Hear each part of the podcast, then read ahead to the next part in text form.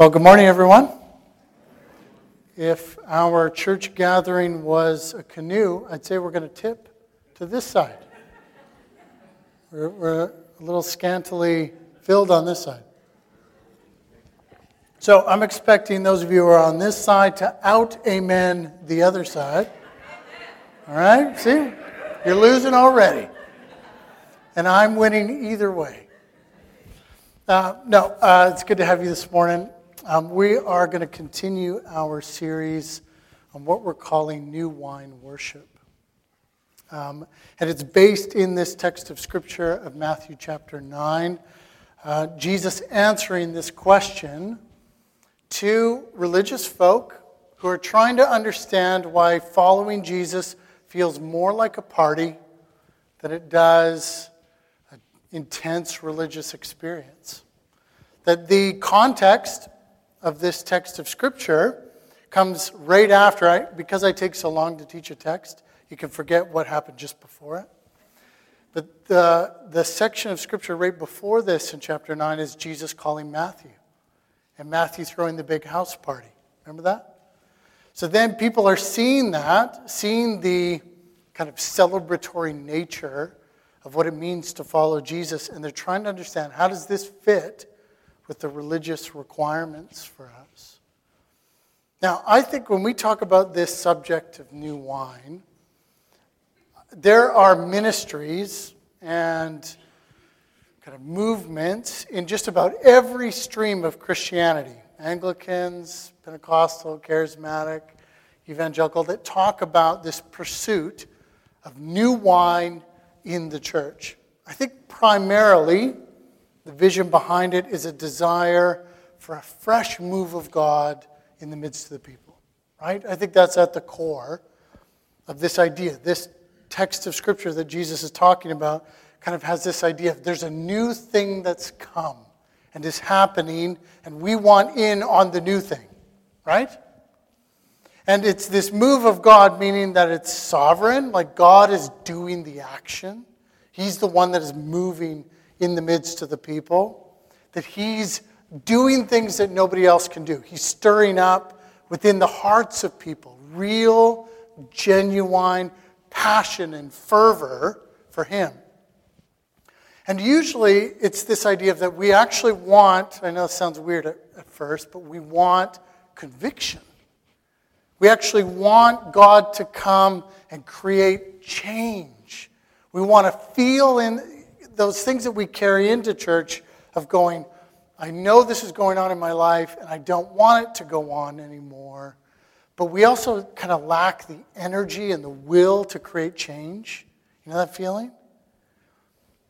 I think there's this desire in this new wine move that God would bring about the conviction and the will and the desire and the ability for change, for growth to be unstuck from the things that we feel stuck in. New wine is about felt salvation. Right? Moving from this, I know I hear about salvation. I know I say I believe that I'm saved, but it's this sense of like nearness and nowness that I feel saved. That seem fair? Right? That's what I think that's when we talk about is like we feel, sometimes we feel far off from the truths that we hold to, and we want God to come make them feel near and now. Right? I, I think when we look at that, it all speaks to this idea of like breaking out of religious constraints and dry ritual. Right? We don't want to go through the motions.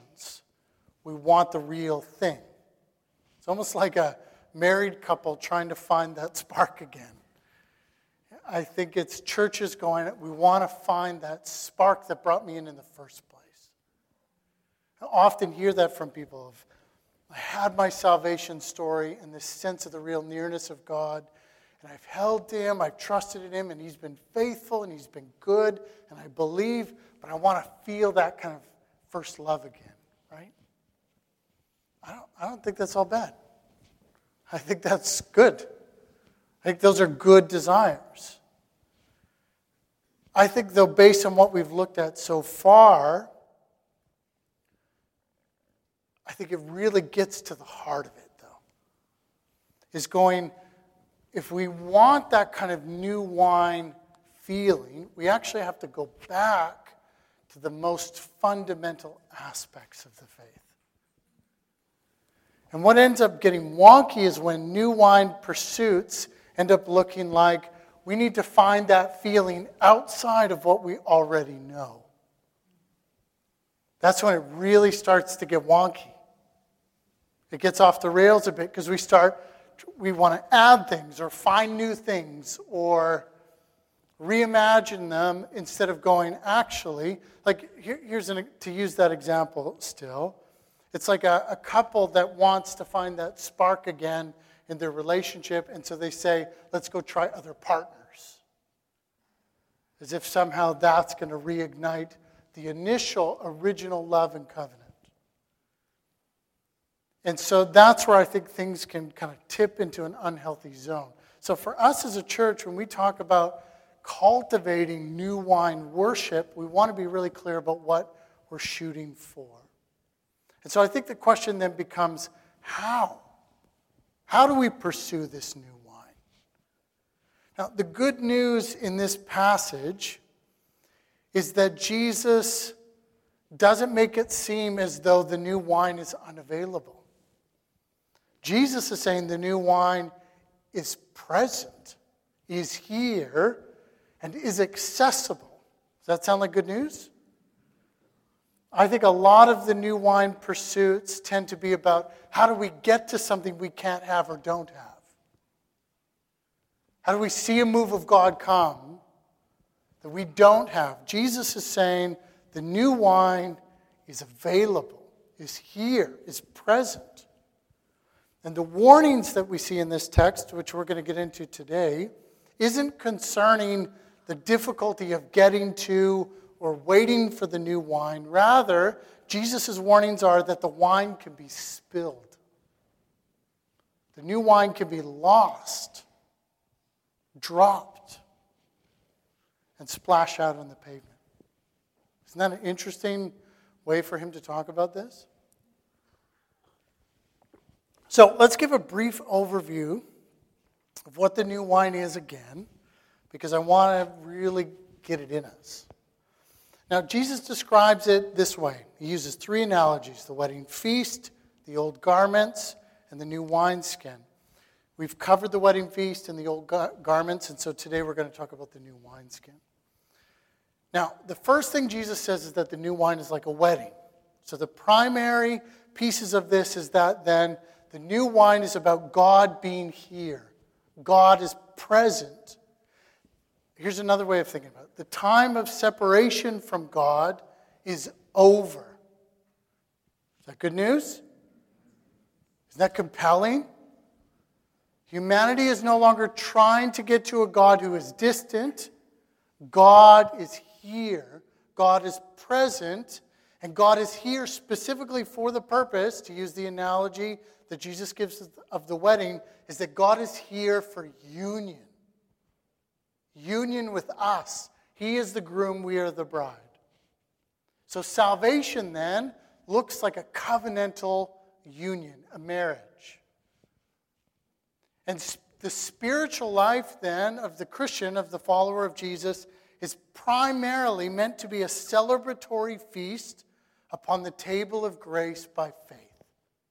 So God is here, His salvation is present, and the primary defining feel of the spiritual life of the follower of Jesus should be one of going, What I need is available by grace. And so I eat of it by faith. Does that feel true to most Christianity? Not always. I think what I most often encounter is people going, I know what I believe, but I feel far from it. I don't know how to get to it. I don't know how to use it. I don't know how to live in it. I don't know how to feel full of it. Is that fair? Jesus is saying, though, the Christian life is meant to be about living in that reality. that the feast is happening because God is here. The table is set, the food of grace is available. And y'all, we're eating. So the Sunday gathering is primarily a reunion with Him feast upon grace. You in? You following? Okay, so the second piece then is he's describing the new wine as like a patch of new cloth on an old garment. And this is explaining how the new covenant with Jesus, how it relates to the old covenant of the Mosaic law. And it's like an unshrunk cloth on an old garment. So, though they have some similarities, the old covenant and the new covenant, because the old is a shadow or a silhouette of the new, but the new is the true substance. So the reason the old covenant has it has the shape of Jesus is what we talked about last week, but not the substance. Jesus brings the true substance. So what this means then is that religion has been proven to fail in its claims to bridge the gap between God and humanity. Think about that for a second. Religion can't get you to God. Jesus brings God to you. You with me? That's the good news of the gospel. That's the new covenant. So Jesus has not come to prop up the old covenant religious system. Jesus has come to bring an end to religion. And with it, he brings an end to religion by bringing us into covenant with him, union with him.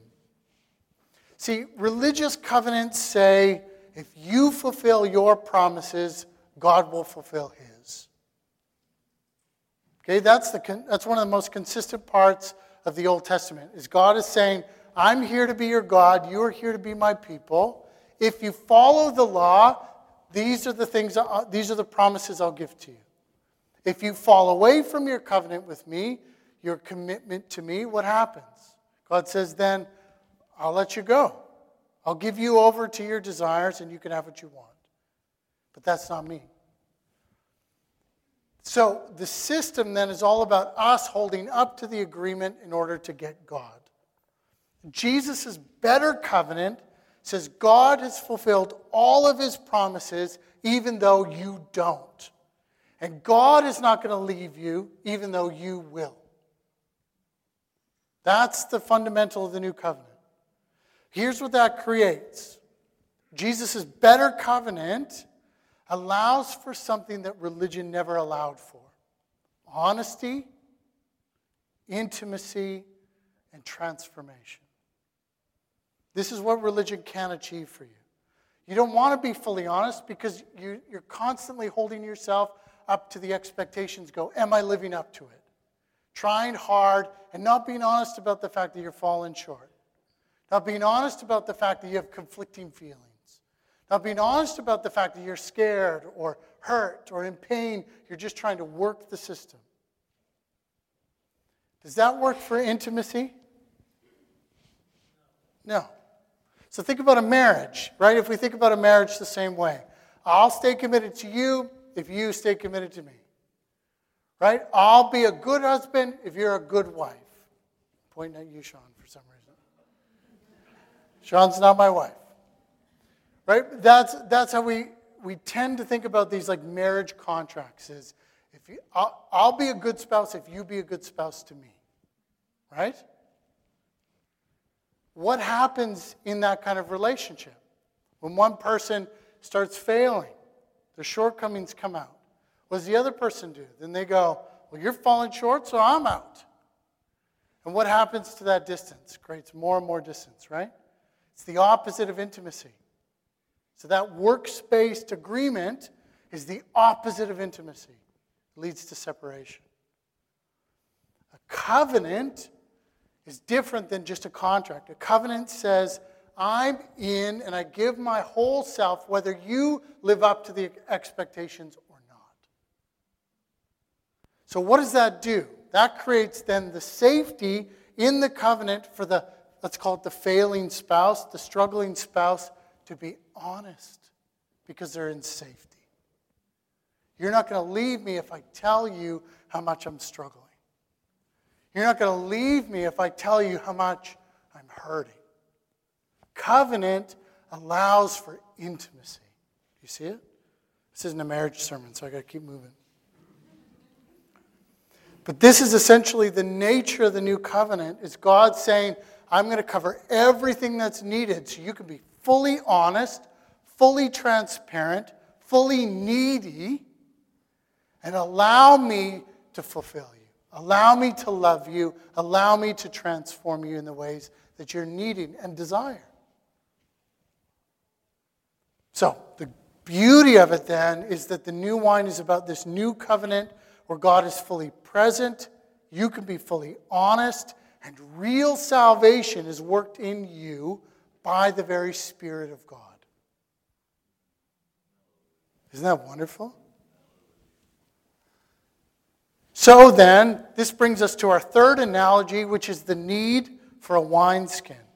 In Jesus' third analogy, he's highlighting a new aspect. I think in the garment analogy, he warns that trying to contain the new wine with religion will result in the religious system being torn further. Jesus will continue to expose its weaknesses and its insufficiencies. That's what that means.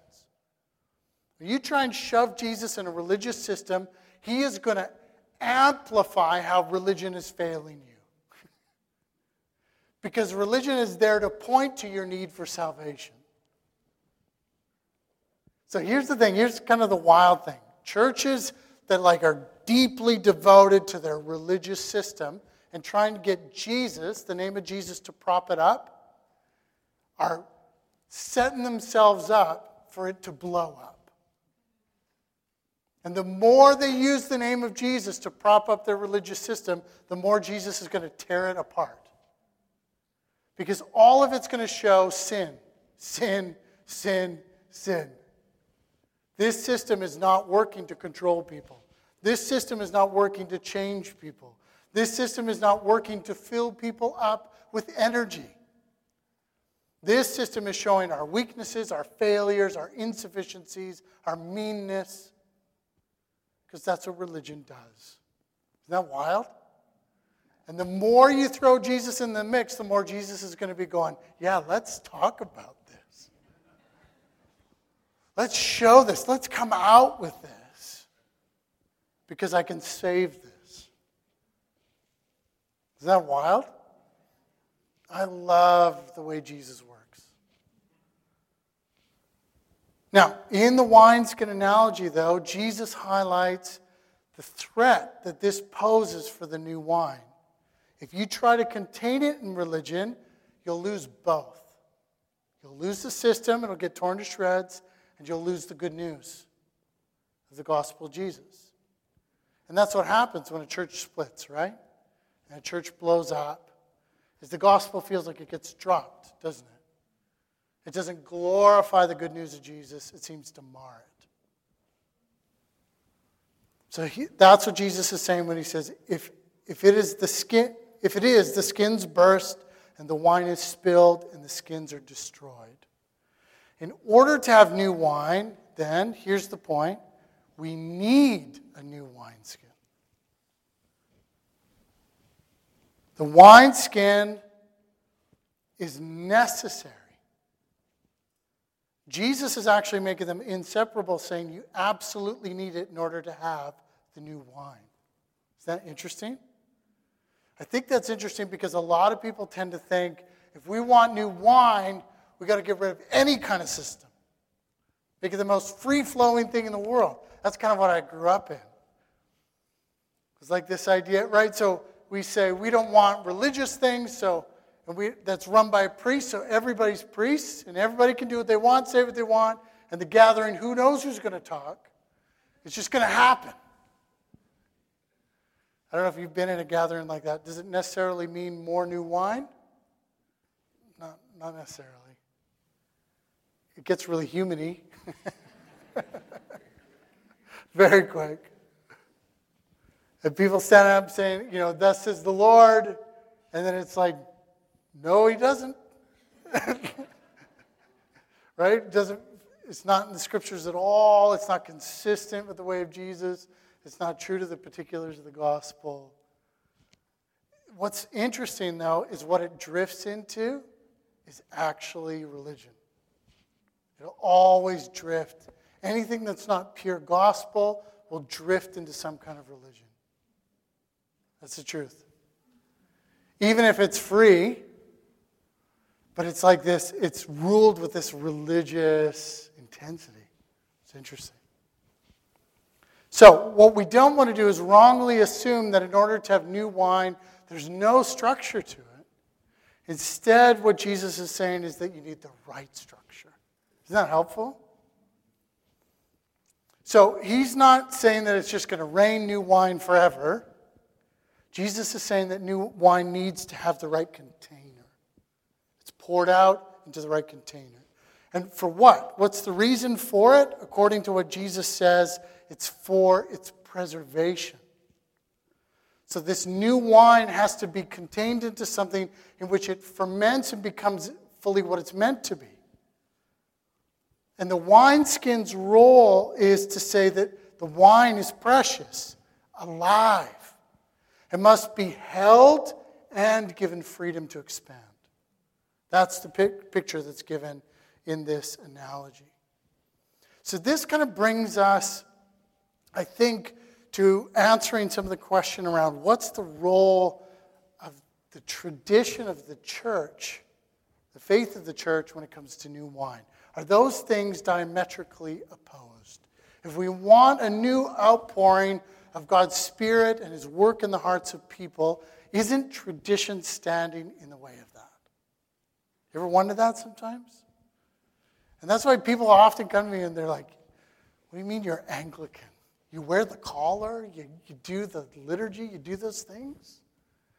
And part of why is my conviction here, I'll show why this is, why I think it's essential for new wine. If we really want a fresh outpouring in the Spirit, we really want the presence of the gospel. We really want transform, like transformative, Jesus focused church life, then we need the right wineskin that will do it justice.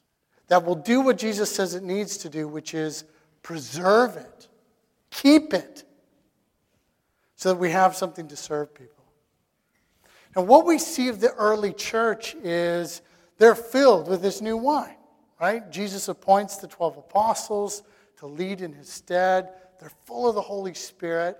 But what we see in the life of the church, and we see this in the New Testament scriptures themselves, is that the church starts to do this work of wanting to preserve the gospel.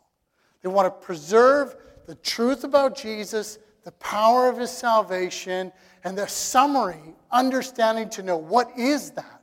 What is the Jesus that we give? Because as soon as you start gathering people together at varying stages in their following Jesus journey, is you're going to get a whole host of different interpretations of who Jesus is and what Jesus has accomplished.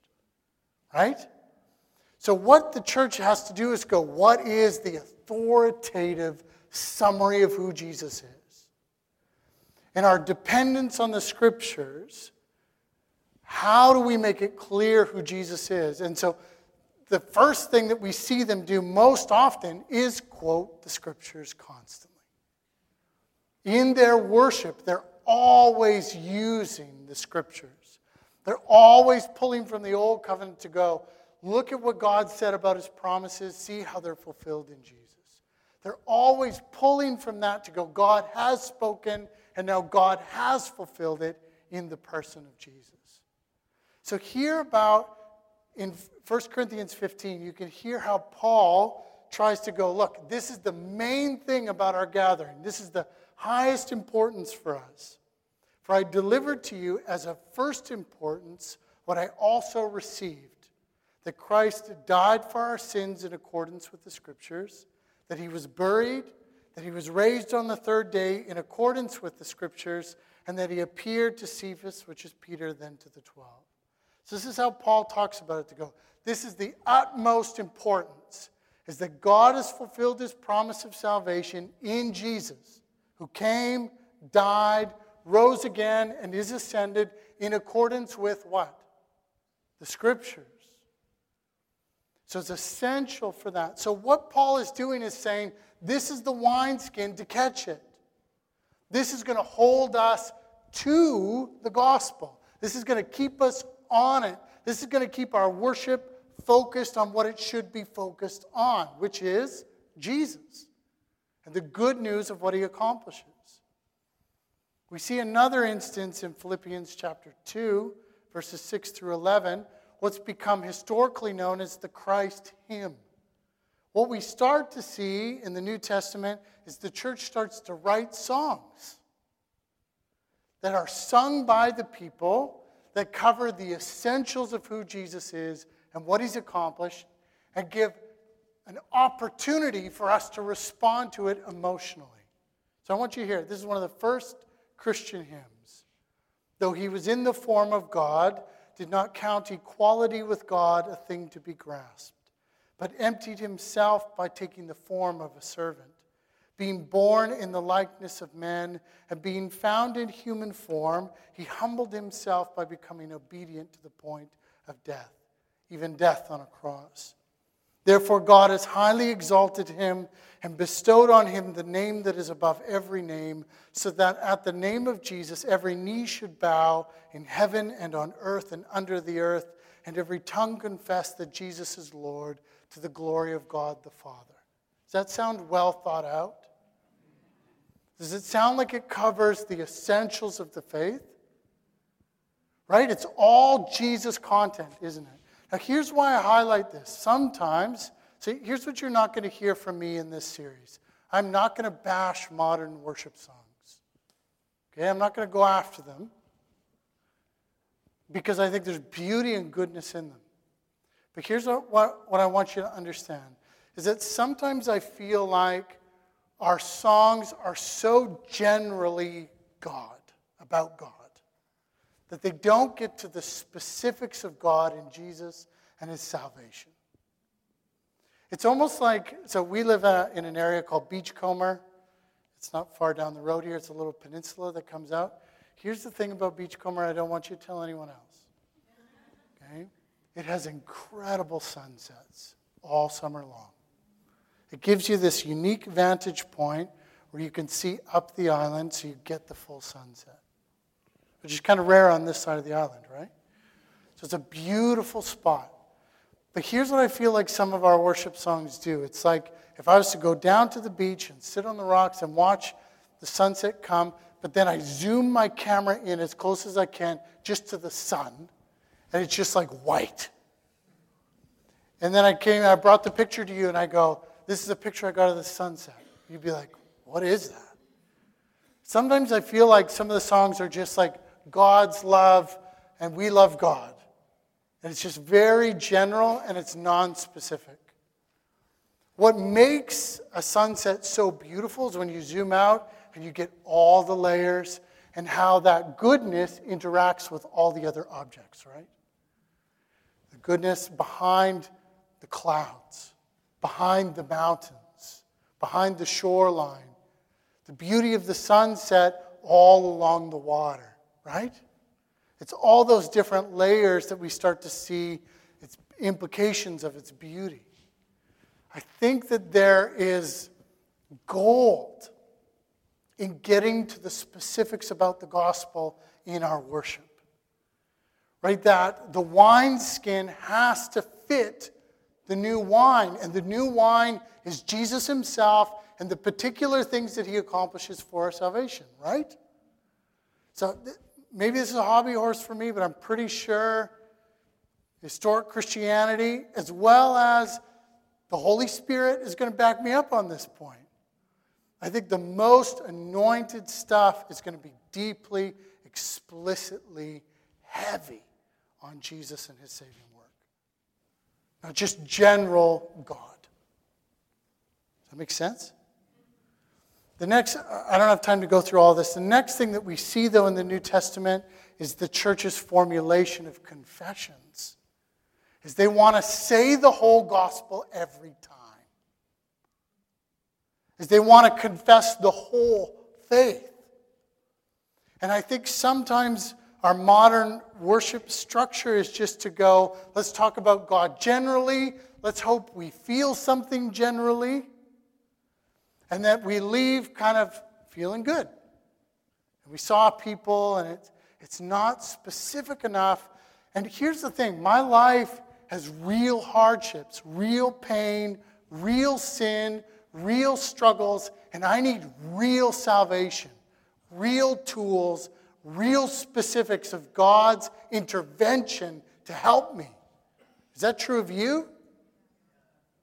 We need to know. So, songs that are actually like capture the essence of the incarnation.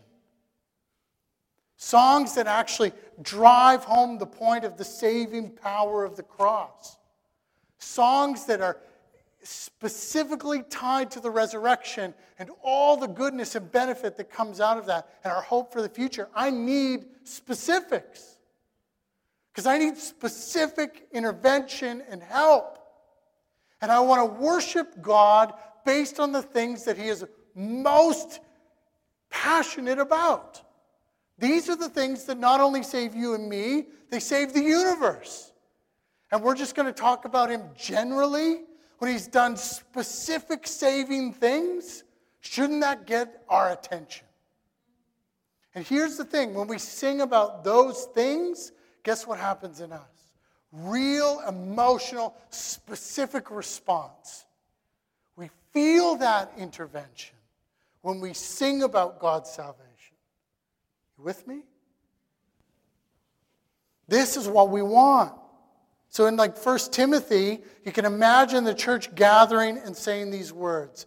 He was manifested in the flesh, vindicated by the Spirit, seen by angels, proclaimed among the nations, believed on in the world, and taken up into glory. And it's a triumph in the face of human suffering. It's a triumph in the face of personal sin, isn't it? To go, there's something greater, and it has a name. It's Jesus, and He's accomplished specific things, and we're in it, united to it. It's us, it's my story, and I'm worshiping genuinely and authentically. Does it make sense? So here's where I think the vision then, I got to wrap this up, of new wine worship is in our church.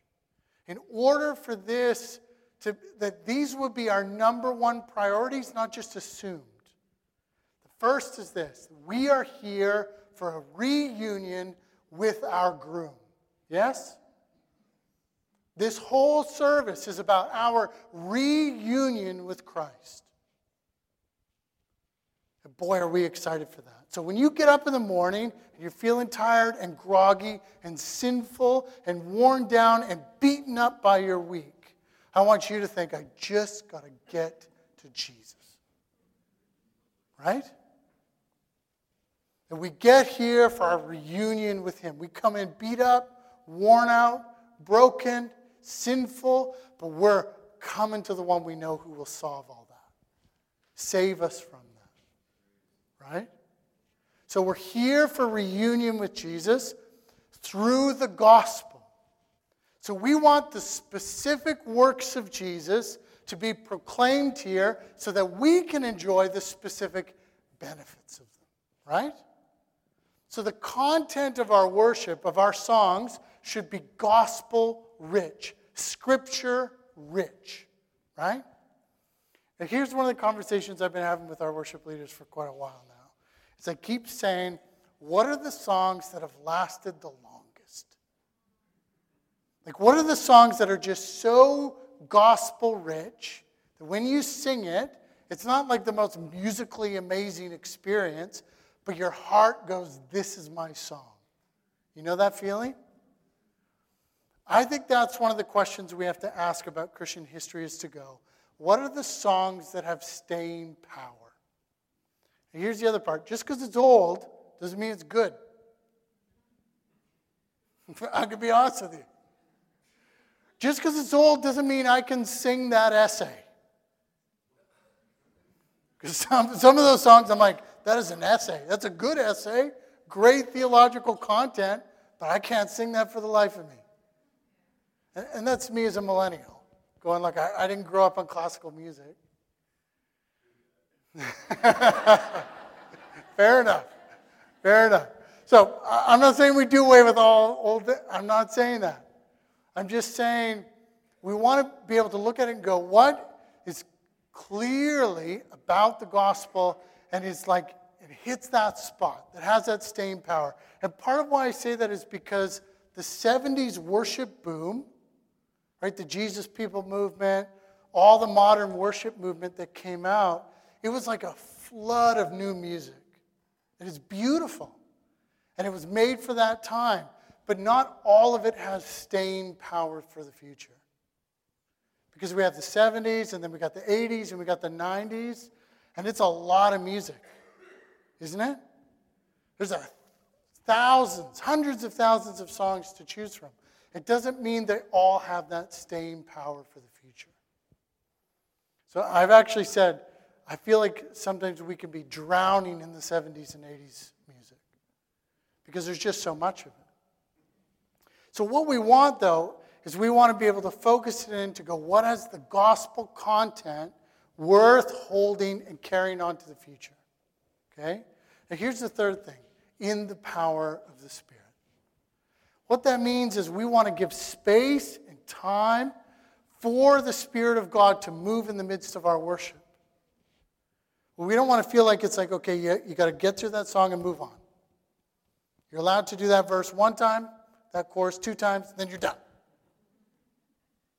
Part of it is, is we're just making some space here to go, sit in it, savor it. And let the Spirit of God work inside you to connect the part of you that needs it with the truth that's being proclaimed. I've had too many people come to me and say, Sorry for crying in church today, Pastor. Don't ever say that to me. Don't ever say that to me. That is the appropriate response. Our communions should be messy. like ugly cry. That's not an expectation. I'm just saying, like, this reunion is so beautiful it should be the place where emotion flows for us. Right? So, what we're saying in the power of the Spirit is that the Spirit is at work connecting this great, glorious gospel to you and your specific life. That's what's happening in our worship. That's what's happening in communion. Is that the Spirit of God is not only present and available to you, He's applying specific salvation to your specific story. So, what's going on inside of you is a beautiful mystery of God bringing the gospel of Jesus and the Spirit to your spirit. Isn't that beautiful?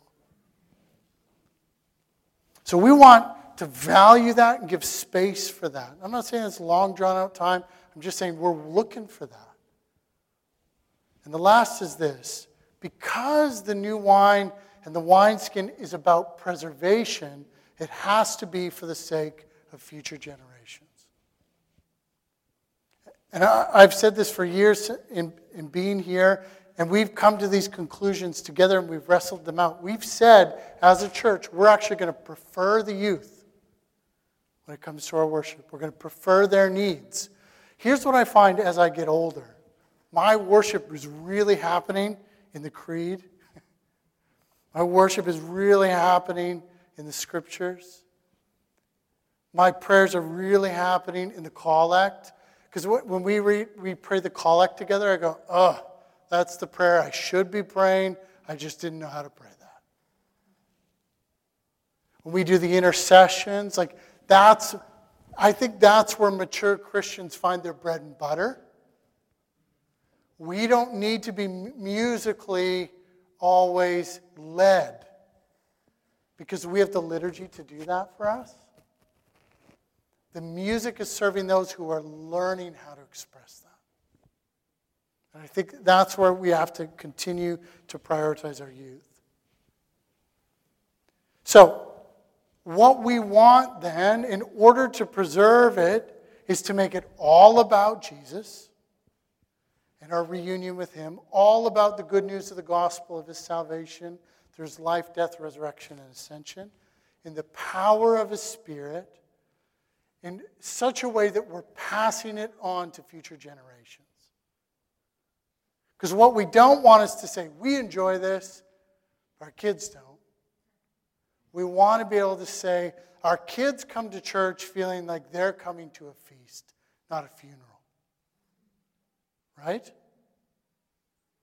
Our kids are coming to feast, not to fast and just get through it. Is this over yet, Dad? That's what we want the whole nature of our church to feel like. Does that seem fair? So here's the thing when we start to say, let's preserve the new wine, the temptation will always come up to do it religiously.